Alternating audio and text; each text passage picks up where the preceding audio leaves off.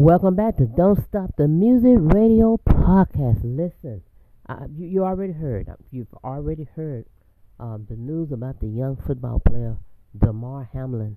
Yes, Monday Night Football. Right before our eyes, this young man went down. And I even found out later that his heart actually stopped uh, on the field, but they was able to get it back going again. Um, shout out to the skilled medical personnel that was there right there in, in a hurry to start giving him the care.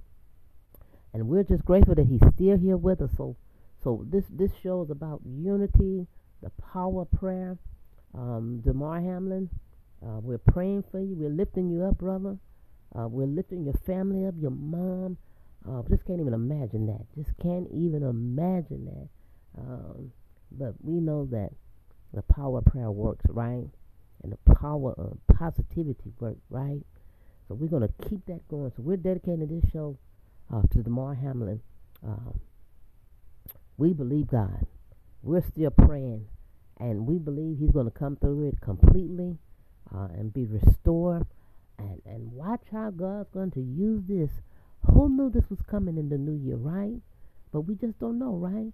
So that's why we have to totally rely on God because He's our strength, He's our keeper, uh, he's our protector. He's our shield, and He's our Savior. And so we we we, we really saw a miracle happen. Uh, we really saw a miracle happen that God restored his heartbeat. God restored his heartbeat. Yeah, I'm excited. I'm excited. So, and listen, uh, not only for him, but anyone else that may be going through, maybe you've been diagnosed with cancer or or any other type of illnesses or whatever that it may be, just know that God is able and God still perform miracles. All you have to do is just reach out to him, okay? Just reach out to him. All right, I'm excited because Damar Hamlin is still with us. All right, we'll see you next time on Don't Stop the Music Radio Podcast. Have a good one and Happy New Year.